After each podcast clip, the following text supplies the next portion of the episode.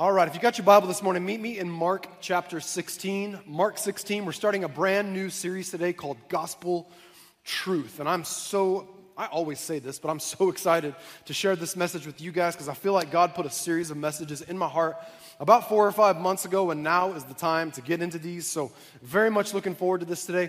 We're going to jump into Mark 16 in just a moment and look at a specific picture toward the end of Jesus' earthly ministry. But I want to take a minute and just let you know why it is that we are doing this series. You know, a lot of us, we will define the gospel in different ways. And I've heard it said that truth is like a diamond, and I kind of feel the same way about the gospel message, the message of Jesus Christ. I feel like it's kind of like a diamond where if you were to hold a big diamond in your hand and turn it, with every turn you get a new picture of the beauty of that diamond. And I kind of think the same thing applies to the gospel message, because every time the longer that we walk it out, live it out, apply it to our lives, it's like we're looking at it longer, and the more time that goes by, the more angles of its beauty appear and the more application we find in our life. And I think all of us might define this word gospel the same way. We'll get to that in a second, but the way that it applies to our life is incredibly multifaceted. And here's what's interesting about it. I think, if I'm just being honest, over the years of having conversations with people when we talk about the gospel, I think a lot of us tend to look at the gospel from one specific perspective mostly. We look at the gospel and we see it simply as a doorway through which we walk to enter into salvation. And that's true. We do walk through, we receive this gospel message into our heart, we make a decision to follow Jesus, and it's that gospel message that walks us into salvation. Very true. But guess what? The gospel is a whole lot more than just a doorway into salvation. It's something that we're called to walk into and then walk out in our everyday lives. The gospel meets us where we are. It invites us into a relationship with God, and then it charges us with living our lives just like Jesus did. I'm going to read that one more time so everybody catches this. The gospel meets us where we are, invites us into a relationship with God, and then charges us with living our lives as Jesus did. Does everybody catch that? Y'all awake this morning? You guys lost that hour of sleep last night, didn't you? It's okay. I felt it too when my alarm went off. Trust me, I was yelling at my phone. I'm like, no, I don't want to get up just yet. But hey, I'm awake. Y'all awake too? All right, here we go. So the gospel applies to every area of our life. And over these 3 weeks that we're going to be in this series, we're going to look at this from three angles. We're going to talk about how the gospel is confrontational. It's a confrontation. It's an invitation. And it's a deputation. Bit of a funny word. We'll get into that in week 3. But the gospel is confrontation, invitation, and deputation. And today we get to talk about how the gospel is a confrontation. How many people just love it when you have a confrontational conversation? I think if I was to try to describe my personality type to you, I would say that I am a non-confrontational personality. I like comfortable relationships. I don't like confrontational relationships. I like comfortable interactions, not confrontational interactions. And here's what's funny about this. This is just the way that God works, okay? I've been putting these messages together for a few weeks now, but yesterday I sat down at a local coffee shop and I'm sitting there, I'm working on this outline, putting some thoughts in, and going back through the scriptures, and as I'm sitting there, I take out my computer, I put in my earbuds, and at the table right next to me, 2 guys sit down, and one man in a very loud voice begins to voice his displeasure with the guy sitting on the other side of the table. And I'm like, what's happening here? And I look over, and it becomes very clear that this is not a comfortable conversation. This is a confrontational conversation. And I'm not joking when I say this. There was a moment at the beginning of the conversation where I thought that the conversation might come to blows. Because the guy's like, listen, I just wanted you to have the opportunity to tell me what you're upset with me about because I got a few things to say myself. And I'm like, oh, man, this is about to get really interesting.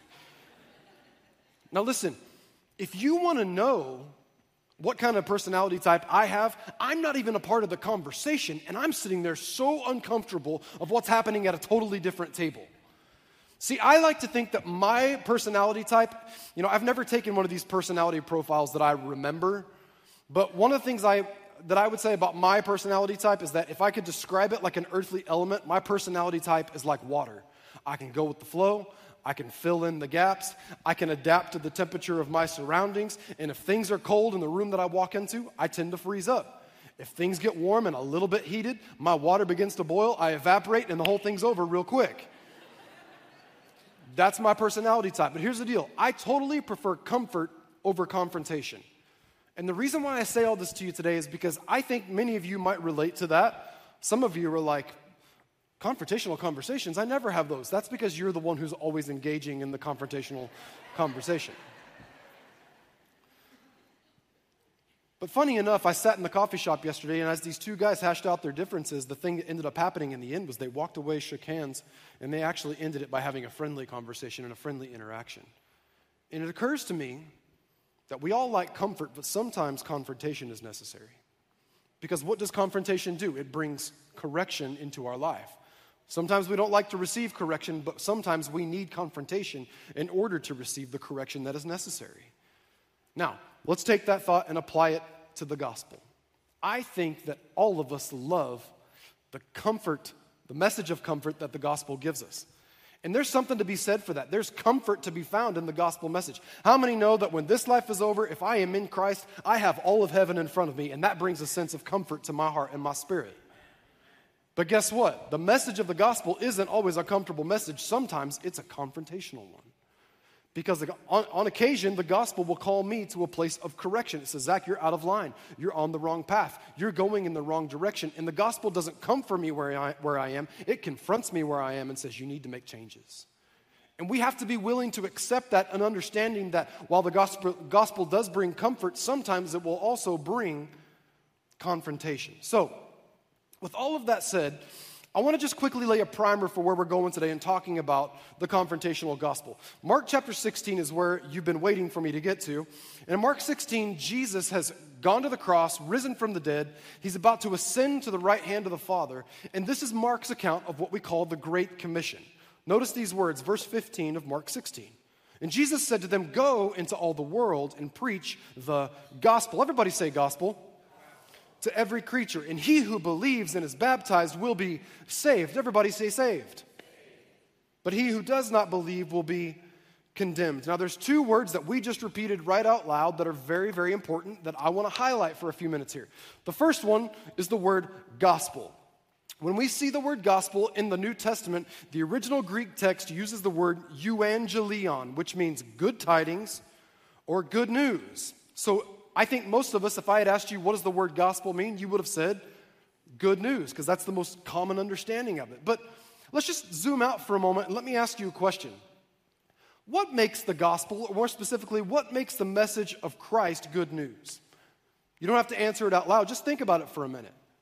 Like, if you ever walked up to somebody that didn't believe what you believed and said, I want to bring you the gospel. I want to bring you good news. Did they look back at you like, I didn't know I needed good news today? Doesn't mean that they don't, but follow me for a moment. See, here's the thing we have to understand. I can't understand the value of good news unless I first know the hopelessness of bad news. I can't know the relief of a solution unless I've known the turmoil of a problem. And I won't understand the clarity of light if I haven't first experienced the confusion of darkness. The point I want to make to you this morning is that the gospel is good news, but the reason it's good news to us is because we come face to face that we live in a world and a mortal human body that is constantly plagued with bad news. The gospel's confrontational. It brings good news to us, but it brings us face to face with our surroundings and, more specifically, our sinfulness. Now, that's where we see the word gospel, but that second word that we repeated is the word saved. How many of you, when you say the word saved to a non-believer, they're like, saved? What were you saved from? Were you in danger? Were you at risk? What was the threat? I don't understand saved. Did somebody rescue you? You know, like, that's kind of how people hear that sometimes, and it becomes common vernacular for us. And that's okay. Scripture uses the word too. But when we see the word save in the New Testament, the Greek word here is, of course, sozo, which means to save, to keep safe, or to rescue from danger. How many people are able to look back and say, that's exactly what Jesus did for me. He saved me, he rescued me, he took me out of harm's way. But watch this. If we say at salvation that we got saved, what is it exactly that we have been saved from? See, I can't understand the value of a life raft if I haven't experienced first the danger of the rapids. And I won't know the value of a lifeguard if I haven't first been swept away by a tide. And I can't be rescued if I can't first acknowledge that I am in danger. All of us love a gospel message that brings us comfort and tells us that there's hope beyond the grave. And that's good and that's true. But sometimes before we get to the gospel part about comfort, we have to first deal with the gospel part that confronts us in our imperfection. And that is why Jesus went to the cross, to pay a price so that we could be redeemed. So I want to talk today about how the gospel confronts us in two different ways in our Christian life. Are you ready for this? Two different ways that the gospel confronts us. Here's number one if you're taking notes. First of all, the gospel confronts us in our sinfulness. The gospel confronts us in our sinfulness. I know some people sat down this morning in church and like worship was good, and we got through that part, and now we get to the message, and we're talking about sin and a confrontational gospel, and you're like, should I have just stayed in bed? Was this the right day to come to church? Sometimes we have to deal with the confrontation before we can experience the comfort. The gospel of Jesus Christ will confront us in our sinfulness. Now, I want to take you to two passages, two stories in the New Testament, in the life of Jesus, that I think help to bring this to life. And I'm going to tell you right up front that these two stories are very, very familiar stories here in our church. So, John chapter 8, starting in verse 2. Now, early in the morning, Jesus came again into the temple, and all the people came to him, and he sat down and he taught them. Then the scribes and the Pharisees, these religious leaders, they brought to him a woman caught in adultery. And when they had set her in the midst, they said to Jesus, "Teacher, this woman was caught in adultery, in the very act. And now Moses in the law commanded us that such people like her should be stoned. But what do you say?" This they said, testing Jesus. I would have written trapping Jesus, that they might have something of which to accuse him. But Jesus stooped down and he wrote on the ground with his finger as though he did not hear them. So when they continued asking him, Jesus raised himself up and he said to them, "He who is without sin among you, let him throw a stone at her first." And again he stooped down and he wrote on the ground.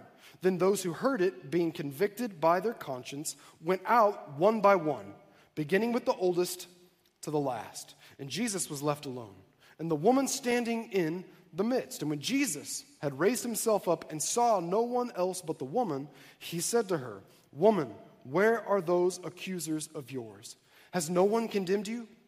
She said, "No one, Lord." And Jesus said to her, "Neither do I condemn you, so go and sin no more." Important words, go and sin no more. And then finally, verse 12, then Jesus spoke to them again, saying, "I am the light of the world. He who follows me shall not walk in darkness, but have the light of life." Now, in this story right here, Pastor Gary actually referred to this just a few weeks ago in one of his messages. In this story, we see a group of religious leaders confronting a woman in her sin and then bringing her to Jesus so that Jesus could be a part of this confrontation. And there's really two pictures of confrontation that are happening here that I want to highlight. The first one, of course, is the woman who's been caught in the act of adultery. Now, these religious leaders, they grab her. It says it's early in the morning. They take her to Jesus. Now, it's important to understand the overall theme of the story, because when this woman comes to Jesus, what she is probably expecting, knowing that she has committed a sin in their custom and culture, she's brought before Jesus after the religious leaders kind of nab her and take her away. They take her away, and she's probably anticipating that Jesus is going to be just like the other accusers. She gets there thinking, they're all accusing me, but now they're taking me to him. He's probably going to be the final straw who puts this thing over the top, and they're all going to stone me. They're all going to kill me right here for the sin that I've committed. That's probably what's going through her mind. But the beauty of the story, of course, is that Jesus stands not as another accuser, but instead Jesus stands as her advocate. Anybody look back and say, man, I'm so glad that when I came to Jesus, he didn't accuse me of the things I was already guilty of. He stood in the gap as the advocate. Now, this is what I want to point out to you very quickly, and this will help us to kind of get through this passage with a full understanding of the gospel in this moment. When this woman comes to Jesus expecting that, she gets something she's not expecting. Several years ago in my home church, the church that I met my wife in, we had a very well-known pastor that came in, and he preached from this passage of Scripture in a church service one night. And he talked about how Jesus is not the accuser, Jesus is the advocate. In fact, Revelation 10 or 12, I believe, says that Satan is the accuser of the brethren. And so when she gets there and she encounters Jesus, she finds that he's not like the other guys accusing her. Instead, he stands in the gap as her advocate. And that's true. But I left service that night after hearing this pastor preach that message talking about Jesus isn't the accuser, Jesus is the advocate. And this one thought kept going through my head all night long. How many people came to church tonight, heard that message, and walked away thinking, it's okay to live my life the way that I want. Jesus isn't going to accuse me of anything. Instead, he's going to be my advocate for me living my life the way that I see fit. And what we have to understand in this picture is that it's true, Jesus was her advocate. But we all have to catch this as Christians, that Jesus will always be the advocate of our soul, but Jesus will never be the advocate for our sin.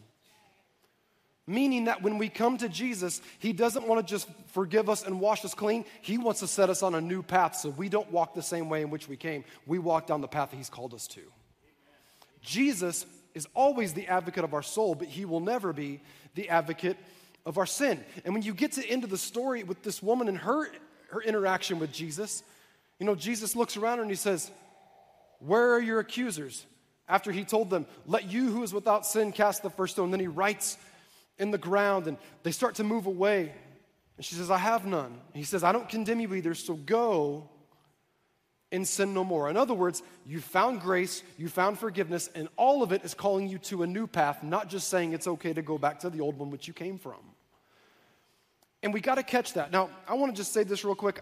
Every time we tell this story, you know, of Jesus, he tells them, you who's without sin, you go ahead and cast the first stone. First of all, we have to remind ourselves that in this moment, Jesus could have picked up a rock and started throwing because he was without sin.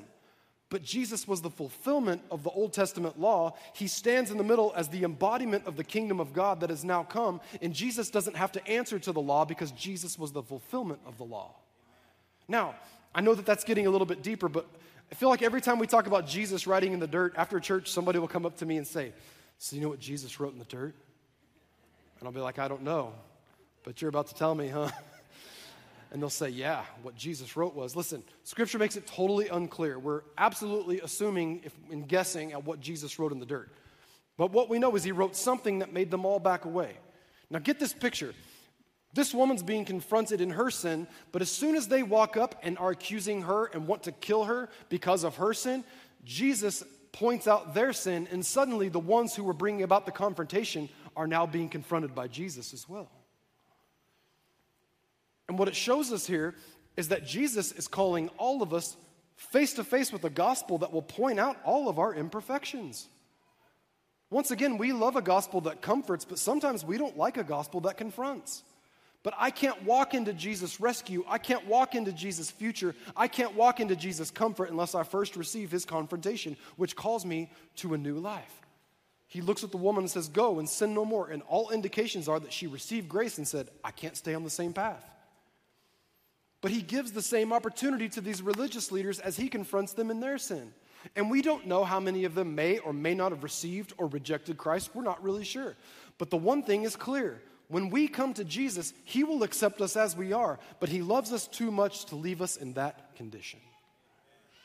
We say all the time in church, come as you are, come as you are, come as you are. And that's true. You can come to God just the way you are, but guess what? You can't stay the same. He's calling us to a new life. He's calling us to a new path. And there's something about an encounter with Jesus that confronts us, but tells us there's comfort to be found if we'll receive his correction. I want to read this to you in a bit of a different way because I think it's important to understand this. This story reveals to us the grace and the love of God. See, the grace of God is displayed in the fact that God will accept us just as we are. But the love of God is displayed in the fact that he doesn't want us to stay the way that we came. We have to receive God's grace, but we receive his love when we choose to also follow him down his path. Now, I want to give you one final observation from this story right here, and give me some grace in how this is received, because part of it might be a little bit delicate and sensitive, but hear my heart for a minute. When I read this story of the woman caught in the act of adultery, I got to be honest with you, there's a bunch of red flags that pop up in this story. Because where are all the ladies at? Ladies, raise your hand. Ladies, you get a raw deal in this one.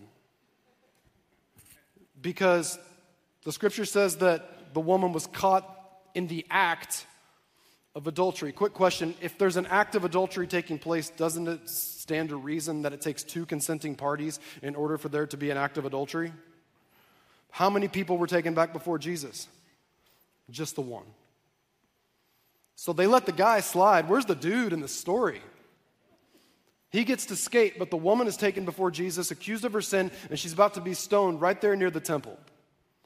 I mean, red flags all around. That's the first thing that stands out to me. But the second thing that stands out to me is that these people were preying on this woman and taking advantage of her because they found her in her most vulnerable state. When Scripture says that they caught her in the very act, it also says that they caught her early in the morning. Can we just use our imagination for a moment and think about the amount of plotting it took to catch this woman in the act of adultery? Can you imagine these religious leaders stepping into the house and ripping her out of the house and taking her? She can probably only reach over and grab a bedsheet as she's taken out the door. She's taken before Jesus, and we only can guess and use our imagination to know what this scene really looked like and how ugly it probably was. Here's the point. We see all this, and there's something that stands out to me. First of all, can we all just come into agreement right now that when the woman was caught in the act of adultery, that what she did was wrong and sinful? Can we all agree with that? So it was wrong. It was wrong. But the religious leaders come, and it's as if they're trying to right a wrong or correct a problem. And here's my next question. When the religious leaders confronted this woman who was in the wrong, did they handle the situation the right way? See, we all learned in school when we were kids that two wrongs don't make a right. And what we find out here is that these religious leaders, they weren't trying to bring about the justice of God. They were simply trying to uphold their own self-righteousness. And here's the point I want to make. We can read this story and be like, dang, first century Judaism, these people were savage. They were dragging people out of their homes, into the street, convicting them of sin and stoning them without trial, without representation. Not only that, it was super unjust. It was totally unequal. I mean, they bring the woman forth, but they don't confront the guy. I mean, seriously, what kind of slanted justice is this? And we look at that and we say, man, I can't imagine anything like that happening today. But the truth is, it happens all the time in the world in which we live now. And I said, where are you going with this, Zach? Follow me.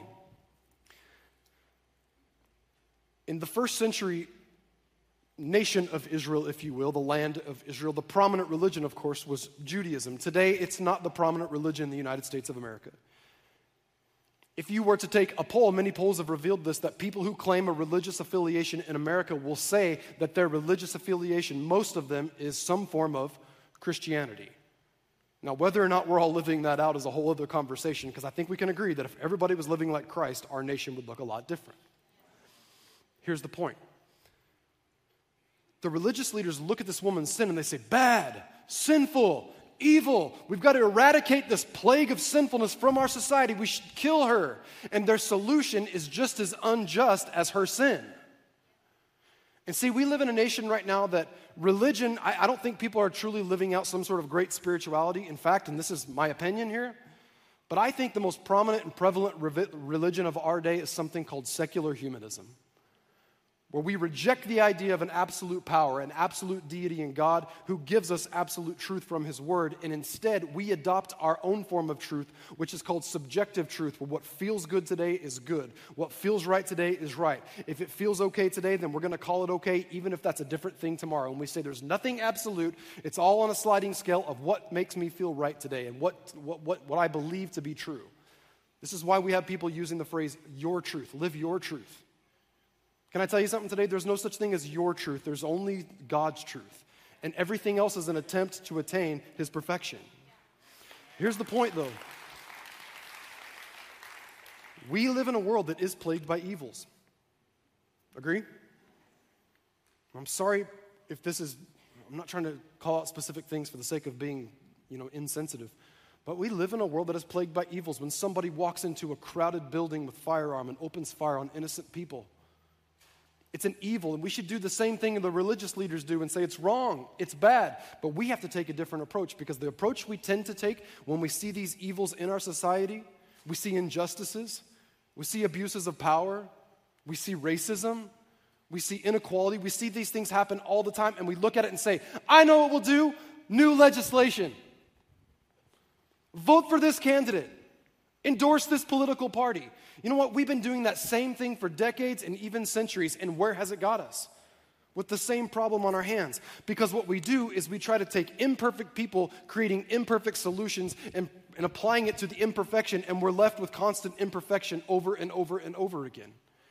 And as long as we reject the truth, the absolute truth of God's word, we will always be applying imperfect standards to the problems of our society, expecting things to change, and guess what? They're not going to change. We say, if we could just eradicate hate, if we could just eradicate hate. We can't eradicate hate because hate is not the root problem. It's symptom of the root problem, which is the sinfulness of humankind. Yeah. And if we reject that notion, which is what the Judeo-Christian tradition has told us from the very beginning, then we embrace this idea that humanity is inherently good, and through legislation, through social justice efforts, we can fix things, we can redeem ourselves. Can I tell you something? There's only one thing that will redeem a sinful, lost, and broken humanity, and it's the blood of Jesus Christ. And nothing will change until we submit to the power and authority of the blood shed at the cross. Not putting down justice efforts. Those can often be good, but sometimes we find that they're imperfect. Why? Because it's imperfect people trying to fix a problem. And only the blood of Christ can cure the things that ail us in society. Where am I going here? Let me show you a couple things. We have to be very careful, especially as Christians, not to fall into the trap of believing that humanity is inherently good and we can redeem ourselves. We can't. This is the way Scripture shows it to us. Jeremiah 17, in the Old Testament to New, we see this. Jeremiah 17:9 says, "The heart is deceitful above all things and desperately wicked. Who can know it?" We see in the New Testament, Paul writes these words in Romans 3, that all of us have sinned and we've all, everybody say all, we've all, that means everybody in the original Greek, we've all fallen short of God's perfection. But watch this. Paul doesn't just point the finger. Look at how he personalizes this. Romans 7. He says this in verse 21. "I find then a law that evil is present with me, and the one who wills to do good. For I delight in the law of God according to the inward man." In other words, everything inside of me wants to do what's right according to God's word. "But I see another law in my members. My body tends to go in a different direction. And it's warring against the law of my mind, the thing I've given over to Christ, and bringing me into captivity to the law of sin, which is in my members." Watch this. "O wretched man that I am, who will deliver me from this body of death?" And finally, in verse 25, what's the answer? "I thank God I can be delivered through our Lord Jesus Christ." And Paul recognizes, as a human being, I'm fallen, I'm imperfect, I'm sinful. I can't save myself. There is no act, there's no deed that's going to save me. It's only Christ who can bring about redemption in my life. I'm going to say it one more time. There is only one solution to the sinfulness of my human condition, and that is the blood of Jesus Christ that was shed at the cross of Calvary. And as long as we reject that in the secular world in which we live, we will never find the cures for the things that ail us. I know that sounds like bad news. As I was saying a second ago, it's confrontational.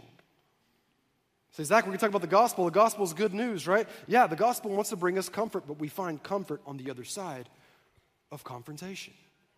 We have to recognize that we're imperfect people. We are sinful humanity in need of a Savior. Now, I'm going to give you a quick transitional thought here because I think this helps to where we're going to conclude today. I was listening to this awesome interview with a pastor, a very well-known pastor, who was telling a story of how he got saved. And he was a non-Christian. He was dating a girl who was a pastor's daughter who had been a Christian like most of her life. And he's telling the story of how one day he's reading the Bible, he's searching out God, and he finds scriptures that just really grab hold of his heart. And he said, "I just felt like the Spirit of God identified with my spirit." And the dude actually came to Christ while reading his Bible as a non-Christian.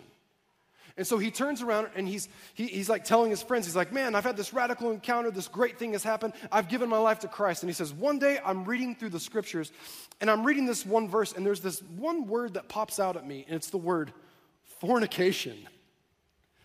And he's like, "Fornication? What's that?" Has no idea. And he said, "I did the first theological thing I've ever done." He said, "I looked up the root word, the original writings. What does that word mean?" He said, "And I look and I find that the word fornication means sexual activity outside of the marriage covenant." And he said, "Oh my gosh." So the first thing he did is he grabs his phone and he calls his girlfriend. And he says, "We got to get together like right now." He said, "We met at a coffee shop and we sat down and I brought my Bible and I looked at her and I said, You're a pastor's daughter. You've been a Christian for a long, long time. I just got saved. I've got to tell you something. She's like, what? He says, we've been fornicating. And she says, I know. He's like, no, we have to stop. We can't continue on this path. I've just given my life to Christ, and everything in Scripture tells me that he's calling me to a higher way and to a better way of following Jesus. And so they came into this agreement where they made a decision together that they were going to stop the way they had been living and go in a new direction. Here's the reason why I tell you that story. Because on one hand, the gospel will confront us in our sinfulness. But that leads us to the next thing. The gospel also confronts us in our complacency. The gospel confronts us in our complacency. If you're taking notes, that's the second thing. Try to abbreviate this as best I can to save some time, but Luke chapter 18. Luke 18. In this passage of Scripture, what we see is that Jesus has this encounter with a man that we know as the rich young ruler. It's one of the most famous stories in Jesus' ministry. Jesus encounters this man, and in verse 18 it says that he looks at him and he says, "Good teacher, what do I need to do to inherit eternal life?" And Jesus has a quick response for the rich young ruler. He says, "Why do you call me good?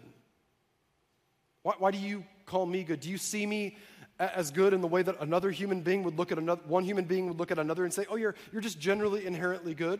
But Jesus goes on and he says, no one is good but one, and of course that is God.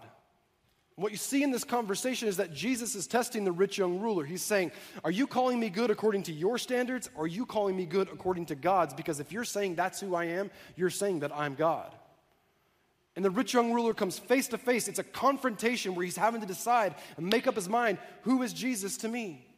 Now, this conversation goes on, and Jesus tells him, here's what you're going to have to do to inherit eternal life. He says, you know the commands. Don't commit adultery, don't murder, don't steal, bear false witness, honor your father and your mother. And he said to Jesus, all these things I've kept since my youth. Now, if you want to study this out later, read all the commands that Jesus didn't say and ask yourself the question, was he keeping those? It's a great mystery. But then he goes on and he says, you lack one thing. Sell all that you have and distribute to the poor, and you'll have treasure in heaven, and then come and follow me. What's that a picture of? It's a picture of him choosing a new path after this encounter with Christ. This is all confrontational for the rich young ruler. When he heard this, he became very sorrowful, for he was very rich. And though when Jesus saw that he had become sorrowful, he said, how hard it is for those who have riches to enter the kingdom of God. For it is easier for a camel to go through the eye of a needle than for a rich man to enter the kingdom of God. And those who heard this said, who then can be saved? Now, when you look at this story, there's one main theme here, and it's simply pointing out that Jesus saw the rich young ruler's idolatry, how his comfort, his prosperity, and his status had become an idol in his life. It had become the Lord of his life. And that's really the main theme that we see here. See, I think when we read the Scripture sometimes, we can look back in hindsight, and it becomes really easy for us to point out the failures of people in Scripture. We're like, well, thank God I'm not like that guy. But can we just be honest for a minute? I think most of us would trade our problems for his. So I'm like, man, I got all kinds of issues going on. If this guy's issue was he had too much money, I'll trade problems with him today. Scripture calls him the rich young ruler. Whew, he had a problem. He was young. I wish I was young again. I'd take that problem. It says he was a ruler. He had authority. He had power. I feel like I don't have authority or power over anything. Just to get a taste of that power, that sounds nice. I would trade my problems for his right now, because the rich young ruler, when he comes to Jesus, he brings with him his status. And Jesus wants to deal with the idolatry in his life. But here's the thing I want to point out to you this morning. His comfort had become an idol in his life. And we might sit back from a distance, read this story, and say, man, that guy, he was a sinful man, wasn't he? Man, his comfort just became his idol. Let's just be honest for a minute. I think that we all actually relate to this a little bit more than we might want to admit. We live in a nice middle-class community here in North America. We live in the most prosperous nation the world has ever seen, in a day where we can have things delivered to us that we bought online tomorrow. I mean, we live that microwave Amazon life where I want it now and I can have it in an hour. I mean, I was blown away at how fast Instacart showed up this week. I'm like, what a time to be alive. But isn't it amazing how often our comfort can turn into complacency? And here's the thing I want to point out to you. I think one thing that a lot of us have in common with the rich young ruler is I think when the rich young ruler went to Jesus, he wanted to know, how can I have eternal comfort? But I think one of the things the rich young ruler really wanted to know was, Jesus, I've got a good life. If I give it to you, how can you make it any better? And I think for a lot of us, that's our attitude toward God, maybe even toward church. That sounds nice, and I love the hope and the comfort that I have in eternity, but confronted with some of the changes it might require me, the big question is, if I do this, God, what can you add to my life that's going to make it any better than it already is? Because things ain't so bad. And when we find ourselves in that place, we can go from comfort to complacency, and it can become this idol in our life. And what does Jesus do? Jesus says, well, if you want to have eternal life, then you're going to have to be willing to sacrifice comfort today for a comfort tomorrow. And Scripture says that when he saw everything he was going to have to lay down, he said, no, I don't think it's worth it. He said he walked away sorrowful because he would rather choose earthly comfort than lay it down for heavenly comfort. Now, here's the deal.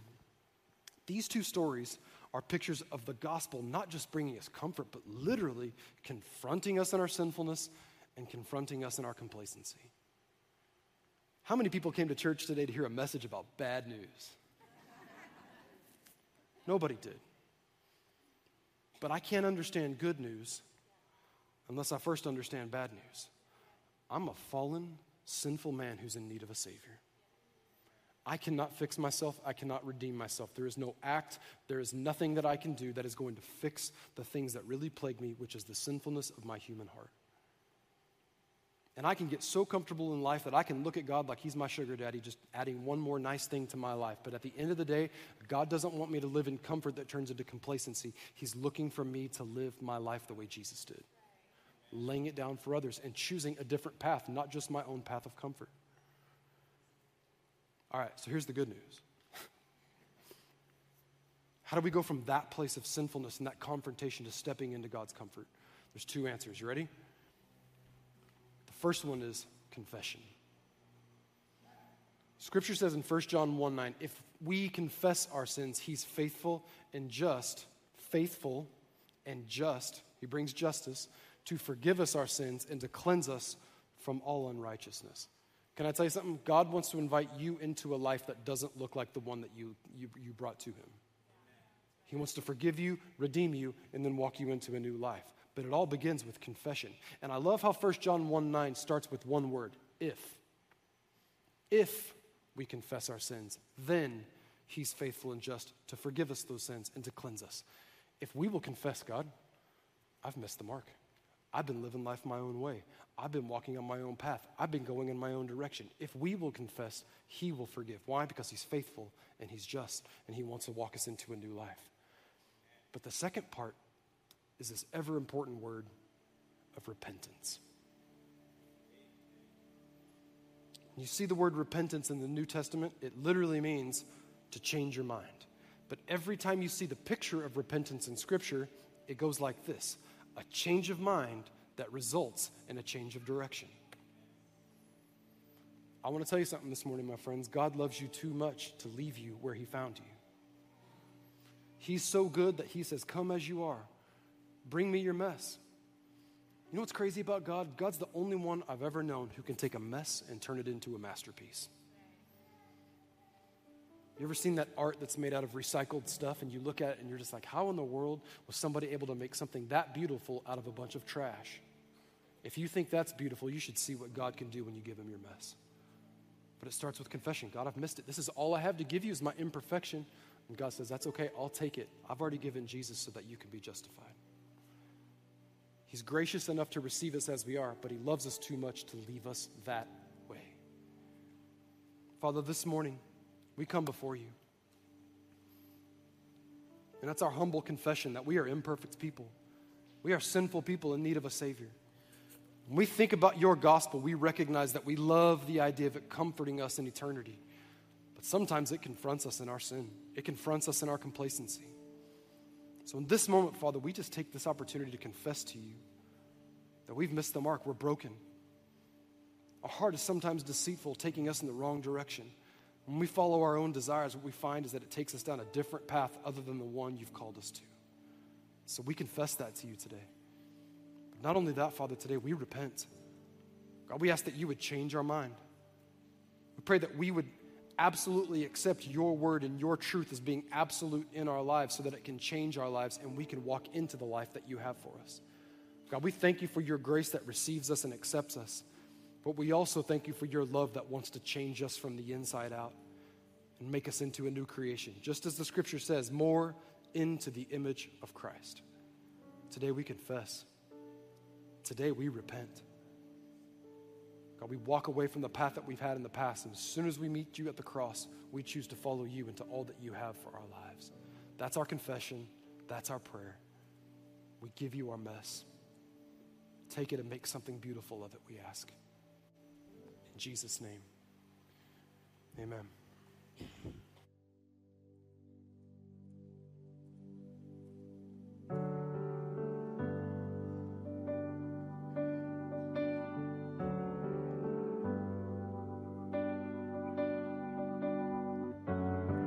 Try to clean it up nice, try to hold it all together. I'm living rich in the world, but a spiritual bag. And I've been waiting to give till I can give you something better. But you just want my heart. So here it is, all of it. Will you take it in this condition? Here I am, fully surrendered. Jesus, you can have it all. Jesus, you can have it all. 'Cause you love every broken piece of an honest offering. Jesus, you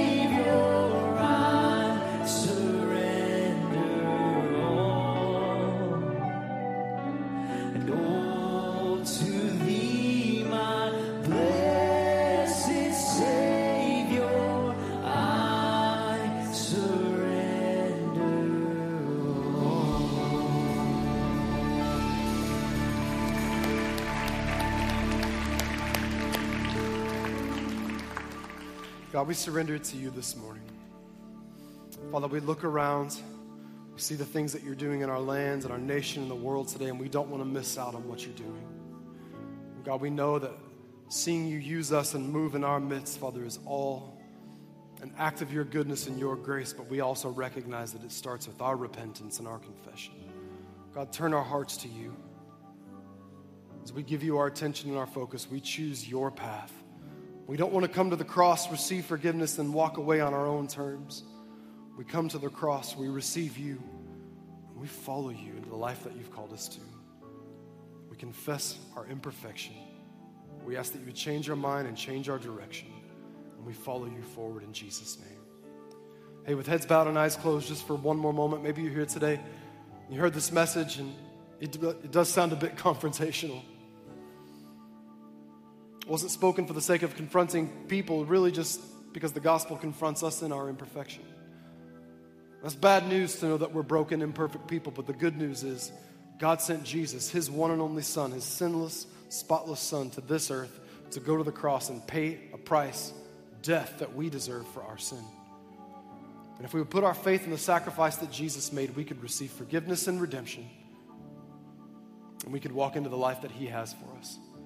The beauty of it is that when Jesus died, he didn't remain there, because 3 days later, God raised him from the dead, conquering death, hell, and the grave so that you and I would not have to face it.